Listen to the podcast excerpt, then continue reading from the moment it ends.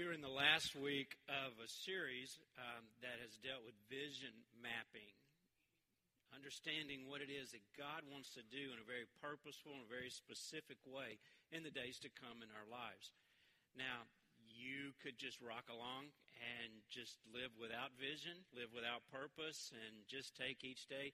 But you know what? If you do that, this time next year, you're going to be in the same place where you are right now. And that may be okay with you, but I think God wants to lead you into some bigger, deeper, stronger, uh, even more joyful adventures of faith and of trust.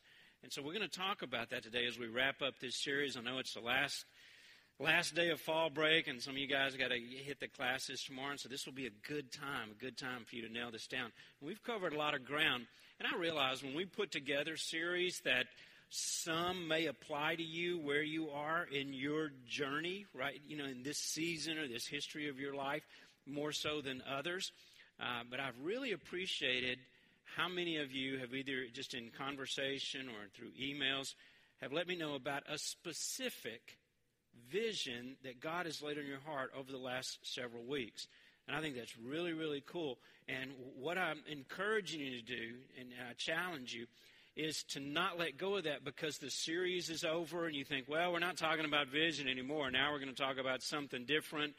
And then we've got a missions conference coming up, and then we've got Christmas. And so, you know, kind of put that in the rearview mirror. Please don't do that. If God has given you a vision, or if you're on that path and you feel like He's, he's moving you in that direction, please stay alert, stay aware, continue to pray, continue to do that because God's going to do something amazing. And if the enemy can pull you off track, he's going to. He's going to. So he can just keep you where you are and keep you kind of going where you're going. Now, you may be doing some really awesome things right now, and God bless you, man. I think that's that's beautiful, and I know He is with some of you. I know that there's some really some really really great things going on in your life, but He's going to always put a new and a fresh and a bigger vision in front of you. So don't settle for less. Don't just live day to day, month to month, year to year, decade to decade. Uh, be trusting that the Lord's got something He's going to do that's going to amaze you and people around you. Now, here's what I'm figuring out, at least in my life, and it's not really a recent thing. I've kind of started understanding this all the way back, even in college, is that very little of value is going to come about in this world without somebody stepping up and taking a risk. God calls us to take risks. And I've used some stories. I'm going to use one today in a historical event that took place that kind of unfolds, and you think, oh, wow, God just really brings about these amazing victories. And He absolutely does. But I want you to know it's a risky thing. I'm not going to tell you that everything you're going to attempt and everything you're going to do, even those things that you've prayed about and that are kind of spiritual, it's always going to work out 100%, you know, and you're just going to go boom, boom, boom. This is so good there is risk involved. Now, I can guarantee you that if you don't take risks and if you don't follow the vision that God gives you and if you don't pursue it, nothing's going to happen. I can guarantee you that part on that side. But I can tell you if you if you follow him and you're willing to get risky, you're going to see so many things happen that you would have never seen. God is calling us out today, I think, to take risks that are going to bring Him honor and show the world that our hope is not in power, it's not in politics, and it's not in money, it's in God. Now, you can't avoid risk, right? I mean, everything is so risky, so you might as well face it head on. And you got to take the right kind of risk to get you to the right place. It's not risky just to be risky. You know, and and we all kind of know that, you know that like southern cliches like here, hold my beer. You know, and you think, no, no, no, no, no. Here, watch this. And you think, no, I'm not talking about that kind of risk. Okay? I'm not talking about that. I'm talking about following Jesus with passion and with purpose to see the thing that He has spoken to your heart about take place, whatever it is next. That's going to be woven into your story, and it's, and it's going to give this testimony, this validity to who you say you are as one of His followers, as a Christian. Because if there's nothing about your life that can't be explained outside of the resources that you have and the abilities and the skillfulness and the competency and people you know and connections and all of that, if there's nothing about your life that can be explained outside of that context, then who's getting the glory? And are you really experiencing everything He has for you and for the people around you? There's a guy in the Old Testament that I've always liked, and I look forward to meeting him one day. And his name was Jonathan. He had a famous dad named Saul. He had a really, really good best friend named David.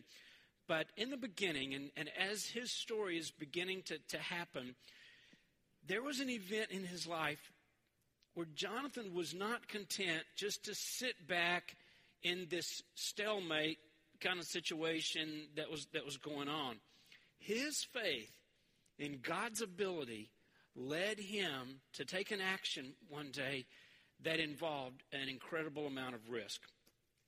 And here's what the scripture says in uh, 1 Samuel 14 6 that uh, it's something, it's a quote of his that I think is just, it's, it's very Clint Eastwoodish, uh, spiritually, kind of an attitude in the Old Testament that shows this guy's heart and just shows kind of where he is. It says this It may be that the Lord will work for us, for nothing can hinder the Lord from saving by many or by few. In just a moment, I'll walk through that and kind of explain the context of why he said what he said. God will call us to do things for His glory that are just risky.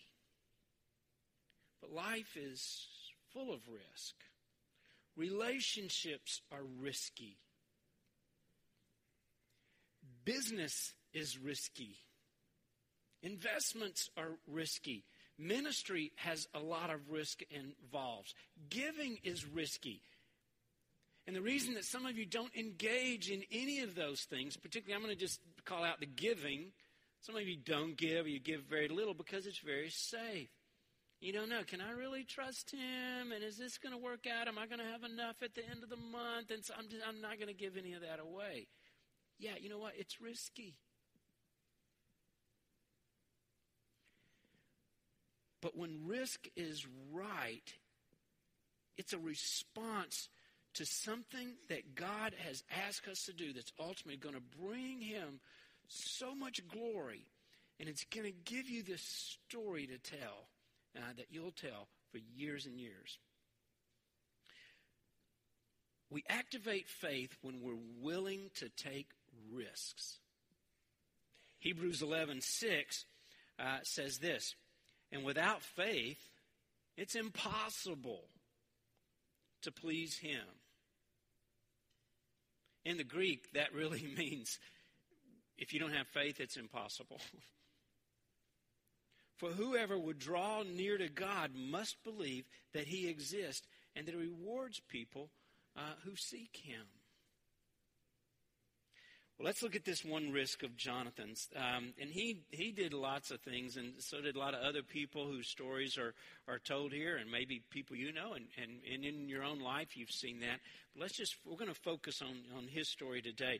And uh, here's how it began. In 1 Samuel 14, in the first verse, it says this Now it happened one day, and I'm using that version just for that one little phrase because I like the way that rolls out. It happened one day uh, that, to- that um, Jonathan, the son of Saul, said to the young man who bore his armor, Come, let us go over to the Philistines' garrison that is on the other side. But he didn't tell his father. Now, I'm not going to get hung up about that because I don't know whether he didn't tell him because he's keeping it secret or he just made a note, oh, I, didn't t- I forgot to tell my dad about this, or you know what? I didn't want to get the glory. I didn't want everybody to think I'm showing off, and he's my dad, and he's the big guy. So I just didn't tell him. About, I didn't bring him in the loop on this. Whatever reason, we're gonna we're gonna not spend a lot of time on that. But he didn't tell his dad, Uh, and, and, but it makes a note here that says, And Saul was sitting in the outskirts of Gibeah under a pomegranate tree, which is in uh, Migron.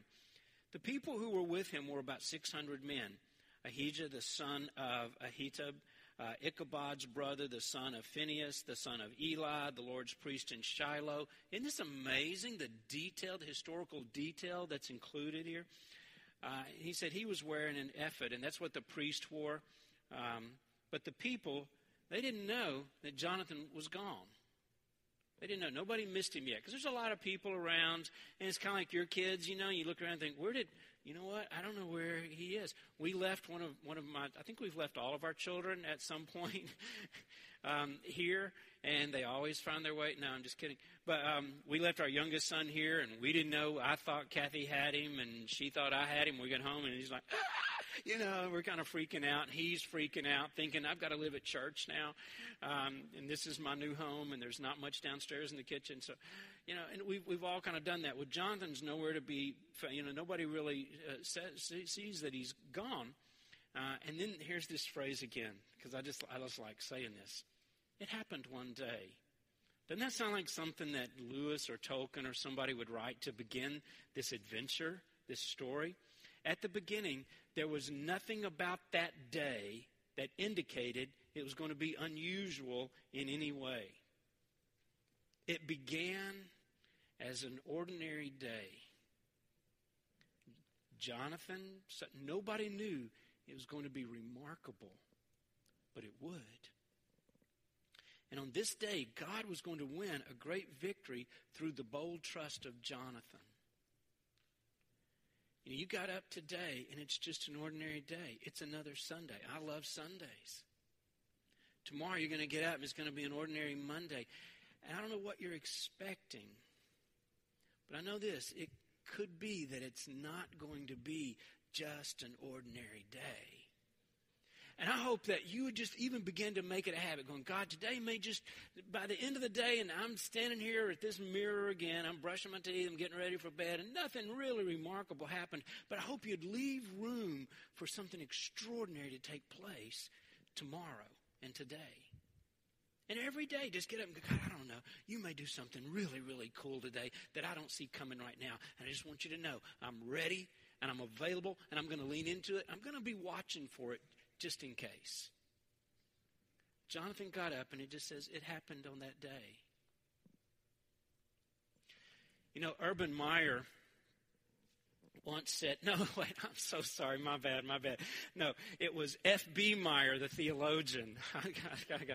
uh, F.B. Meyer said once uh, this thing God is ever on the outlook for believing souls who will receive his power and his grace on the one hand and transmit them on the other. He chooses them that by them he should make his mighty power known. That's what God wants to do.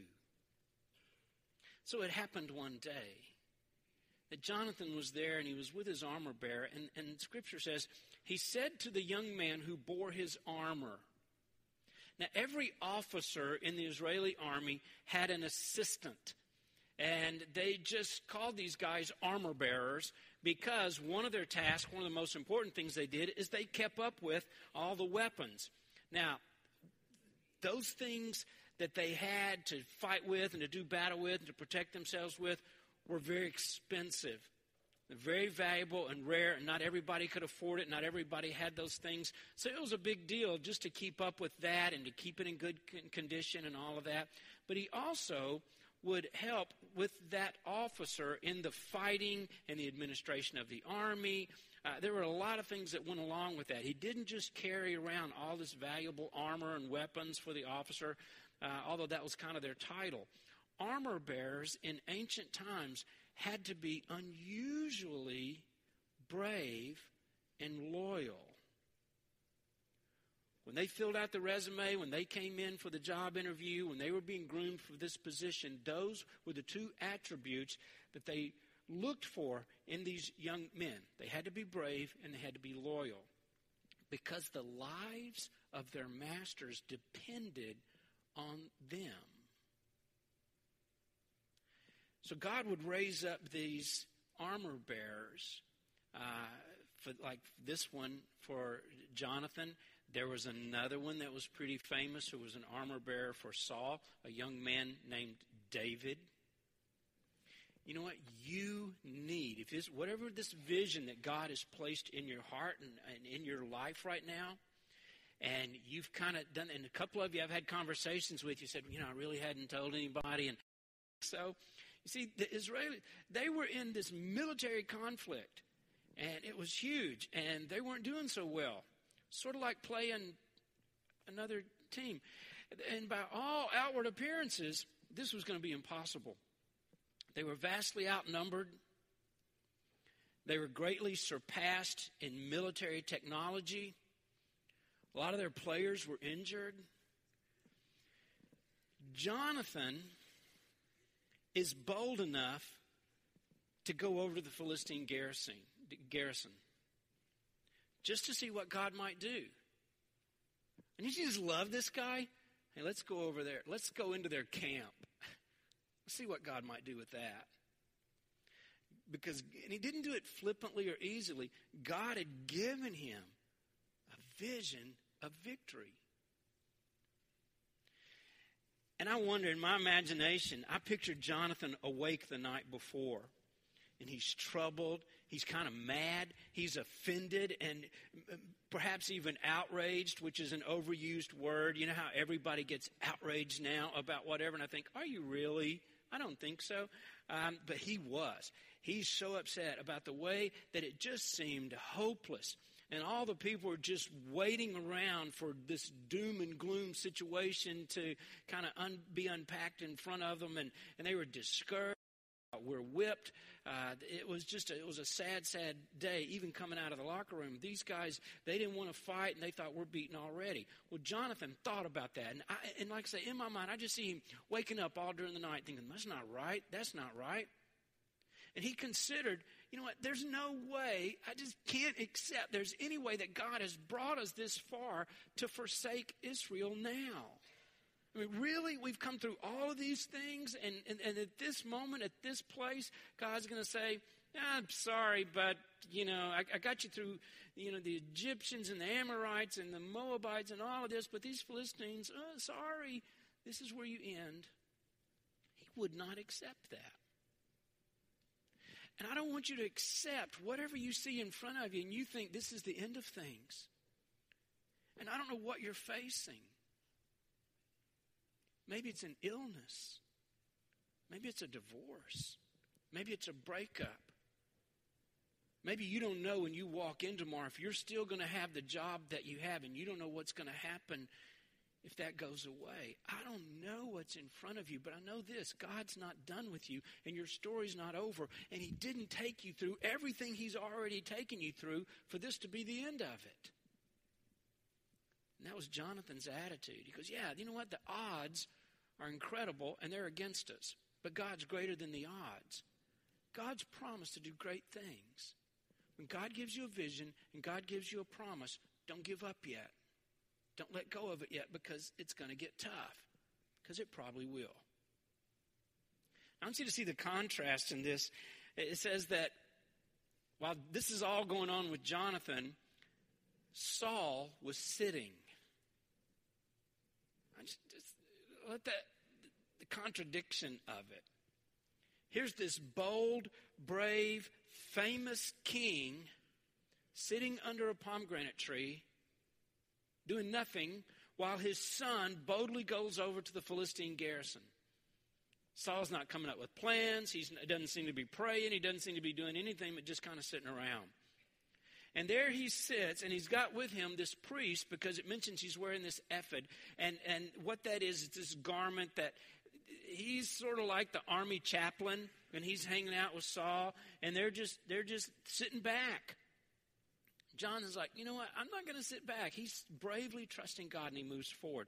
And in this next verse, uh, let me just read the next couple of verses, verse 4 and 5 for you, because in it, it shows that, that Jonathan seeks out a strategic uh, position and a place.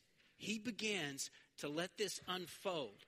I mean, if he had a computer, he'd be there. If he had a, a, tablet in front of him or a legal pad, he would be drawing X and O's and he'd be writing and he'd be making arrows and go, you know what? I think I see something here in the geography. Check this out. It says this In the passes by which Jonathan sought to go over to the Philistines' garrison, there was a sharp rock on one side and a sharp rock on the other side. And the name of one was Bozez, and the name of the other, Seneh. The front of one faced northward opposite uh, Michmash, and the other southward opposite Gibeah. And go back and t- listen to this. Between the passes, there was a sharp rock on one side, and there was a sharp rock on the other. These are actually still there today. So, on his way to the Philistine garrison, Jonathan sees something that any military man would notice. He sees a strategic position, a narrow path through a pass with these large, sharp rocks on either side. And his mind begins to click and to turn. And he thinks, this would be a perfect place. A few men could easily fight against a much larger number at this strategic place. I was reading a story of how um, Allied forces during World War II were trapped in a specific area, and the Nazis were in this other place, and and it looked like certain defeat. They were outnumbered, they were outgunned. Same kind of a deal where were, the technology was beyond them. And one of the soldiers, one of just the rank soldiers, went to his commanding officer and he said, I know this is going to sound crazy, but I'm a Christian and I've been reading scripture. And I just read this story about Jonathan. And he read this exact story. This really happened. And he said, I think we ought to do this. Because there's a place up here, there was a specific place that geographically was very similar. You know what? They did, and they were victorious. They used the same strategy. It was very solid, very, you know, it, it works. So he needs a, you need a strategy. You need a plan. Look at Jonathan, this bold proposal that he makes. Uh, in verse 6, it says, Then Jonathan said to the young man who bore his armor, Come, come with me let us go over to the garrison of these uncircumcised. He just gets in a little, you know, insult there. Uh, it may be that the Lord will work for us. I think He's going to. And it, it's not this iffy, I don't know, God might do something. Let's just try it out. It wasn't said with that kind of attitude. Because he comes right back and he says, For nothing restrains the Lord from saving by many or by few. That's not the issue. It doesn't mean, you know, it doesn't, how many, you know, guys we have, how many guys, what, what kind of weapons they're using, and what we're using. He said, it's really not about that. It really comes all back down to the, to the Lord. So his armor bearer, and I love this, I love, this is the kind of armor bearer you need. He said to him, Do all that is in your heart. Go then. Here I am with you, according to your heart. I underlined that. I highlighted that. Here I am with you. Jonathan knew that the need was great. He wouldn't get a second chance. This is not a, you know, if, if, if it doesn't work, well, it's a do over. No, he's, he's done. He'll be killed if this doesn't work. Um, and for the king's son to be killed in this reckless looking kind of an attempt in this battle, when they're already hopelessly outnumbered and morale is low, do you know what would happen emotionally? Do you know, you know how they would? But God was doing something different. And Jonathan knew God wants to use somebody to do this. His father, Saul, just wanted to sit under a pomegranate tree. Something had to be done. It was time for somebody to do something. And Jonathan was willing to be that guy. He was willing to be used by the Lord to do it. Because Jonathan knew that the way God works, not every time, but I would say the great majority of the time, when God wants to do something, whether it's in your high school or your family or on your college campus, on your floor, in your dorm, at your business, in your home, in your neighborhood, when God wants to move, do you know how He typically goes forward? It's with a person. He gives a vision to a person. And then it goes to a group of people. Do you know that this church, for those of you who are guests today, this church is over 100 years old? And just a, a, few miles from here at Circle Park on campus, there was a Bible study uh, that was meeting there on the University of Tennessee campus. And somebody one morning, it's like a Sunday school class, and somebody one morning said this I think God wants to start a ministry to West Knoxville. The city didn't even go as far as Bearden Hill, if you're familiar with this town. That was the edge of it. You were getting in the boonies. You were in the country, you know, when you got that far and beyond. said, I think God wants to start a church to reach this area. So they built and started meeting and later became Calvary Baptist Church. And the rock that gets painted, you know, all the time, every week, that was that was underneath. That was in the foundation, in like the basement of the church. And that was on the outskirts, and that's where we started because somebody had a vision. And a hundred years later, we're still seeing God reach the university campus in this city We've got ministries spread out on the world. And I was thinking about how many of our families and how many of our people have been called out and today are in countries literally all over the globe. Because somebody spoke up one Sunday morning on an ordinary day and said, I think God wants to do something bigger. And I have a vision for that. Jonathan knew that God works through people. Now, he could have just sat back and prayed about it and this has been my hiding place sometimes when God's like, you know, I really appreciate you praying. That's great. But it's time to stop praying, or not to stop, but to go on. He prayed, God, I want you to rain down fire from heaven on these Philistines. And we're just going to sit back and watch that. And if you could take care of it, you know, we appreciate you, Lord. He didn't pray like that. Jonathan knew that God usually uses the bold action and obedient spirit and this fighting attitude of his people. Now, many people in Israel, I think, probably believed that as a theological truth, just like a lot of us in here today. But few believed it enough to get up and do something. Jonathan's faith was demonstrated by his works. He said, God's power is never restrained, but his will may be restrained by our unbelief. Do you remember once when Jesus was in a region and they said, but he didn't do a lot of work there because of their unbelief?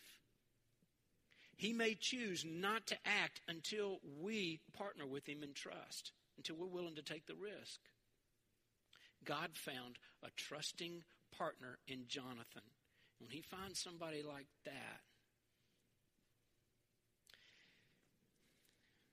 this armor bearer, I don't even know this guy's name. Pretty sure it was Charlie.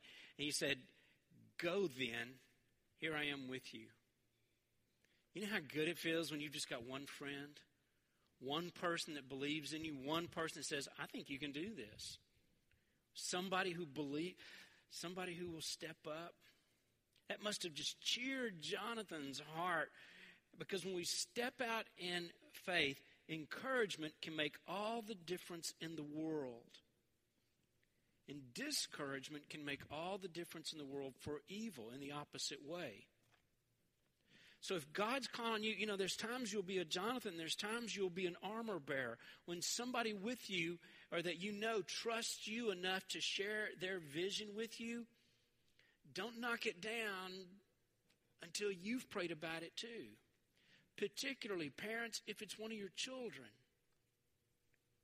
If they come to you and they've got an idea or they've got a, there's something they want to do, be careful before you discourage them too much. Lift them up. Lift them up and encourage them. You know, one of our students who is away at college right now had this idea to reach out to the Vestal community and, you know, to begin to just gather backpacks for children. And you see it every year. It's on the news now. And it, it grew from this tiny little thing of just a few of us gathering that and taking them over there. And now it's, it's becoming this bigger ministry where you and I and she are making a difference because somebody encouraged her. I said, don't give, don't, don't, don't not do that or think about doing that. You're just a high school student. She's just a high school student. Nobody said, look, you're in high school. What, do you, what difference are you going to make? No. Encourage people. This, I love this armor bearer. He said, you know what? I just want to encourage. I, I'm with you. I'm, I'm going with you. God's going to use Jonathan, but he's not going to use him alone. Almost always, when God uses a person, he calls other people around that man or woman to support and to help them. And they are just as important as getting God's work done as the man that God uses. I've been both of these several times in my life. I've been an armor bearer and I've been a Jonathan. So until you are a Jonathan, until you're at that place, then find one. Find a Jonathan, attach yourself to him or her, uh, and, and believe in him. So then it happens. Jonathan and his armor bearer are just audacious. They had the audacity to attack the Philistines. Listen to this. So both of them showed themselves to the garrison of the Philistines. And the Philistines said, and this is kind of mocking, Look, the Hebrews are coming out of the holes where they've hidden. And then the men of the garrison called to Jonathan and his armor bearer, and he said, Come up to us, and we'll show you something. Jonathan said to his armor bearer, Come up after me, for the Lord has delivered them into the hand of Israel. See how confident he is? And Jonathan climbed up on his hands and knees until his arm, and with his armor bearer coming right after him, and they fell before Jonathan. Now, armor bearer didn't say, okay, I'm going to stay here and pray and kind of keep an eye on things let me know how it goes, or you know, text me.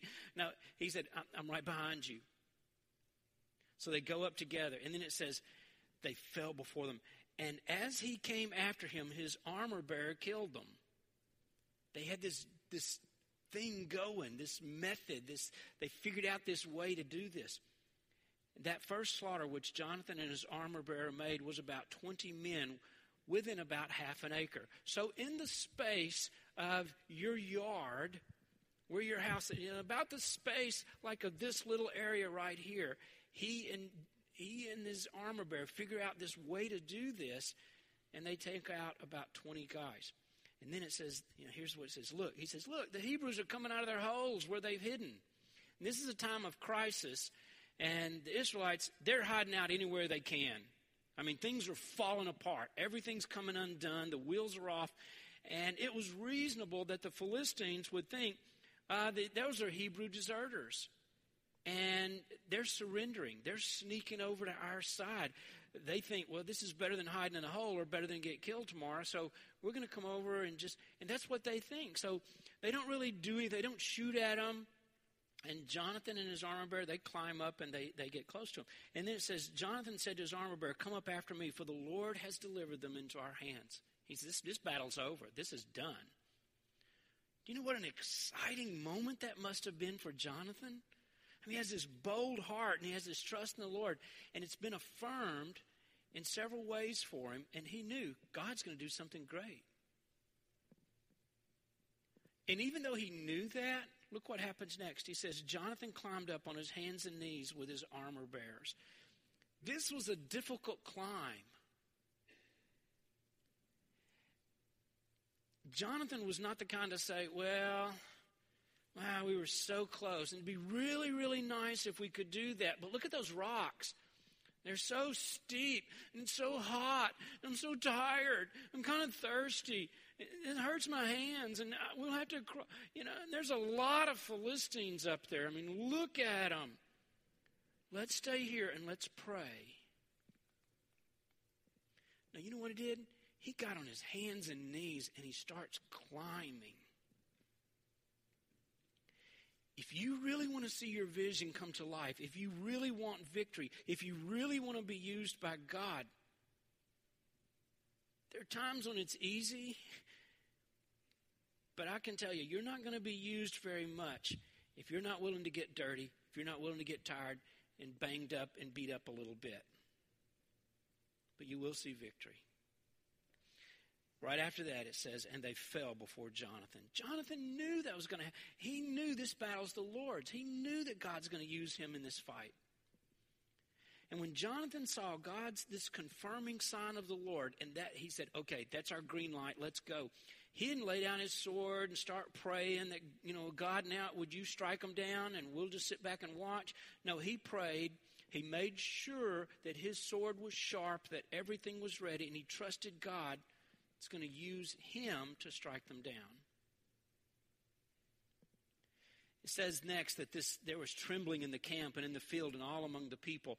It seems that, that, these Philistines, they were just confused. I mean, they, they, they instantly woke up and it's early morning and the thought, we're being attacked by all of our enemies and we're in the midst of it. What's going on? We don't know. Grab something. And they run out and there's 20 dead guys have been killed. They're going, oh no, we're, we're being slaughtered. And they begin to turn on each other. And you know, this is a phenomenon that, that I read about in battle that sometimes happen where somebody panics and then that panic begins to spread and people will begin. I read of one account in the Civil War where soldiers began firing on themselves. They began shooting each other, and the same thing happened that happens in battle sometimes. So these Philistines began to kill each other. So it doesn't matter that the Philistines greatly outnumbered the Israel. It didn't matter that they had better weapons. God was going to do something that nobody counted on. He set the Philistines fighting against each other. So what if we don't have swords? Well, the Lord will just use their swords against themselves. It says the earth quaked so that it began to tremble. Now you remember last week when I said, you know, and we I used that thing of um, using like a legal pad or something and writing my part on one side and God's part on the other and drawing a line down it and then just write, if this vision is going to come about, this is everything that I've got to do. And there's some things I just can't do. And if these things don't happen, this is not going to work. That's God's part. And I hope you did that. And if you hadn't done it yet, do that little exercise. What is my part? What is God's part? You see, Jonathan's part, he could he said, you know what? I can sharpen my sword. I can pick a strategic place. I've got a plan. I can crawl on my hands and knees up there. I'm ready to fight. But that's not going to get it done. God's going to have to come through for us. So Jonathan and his armor bearer, they had done their part. Now God is doing his part.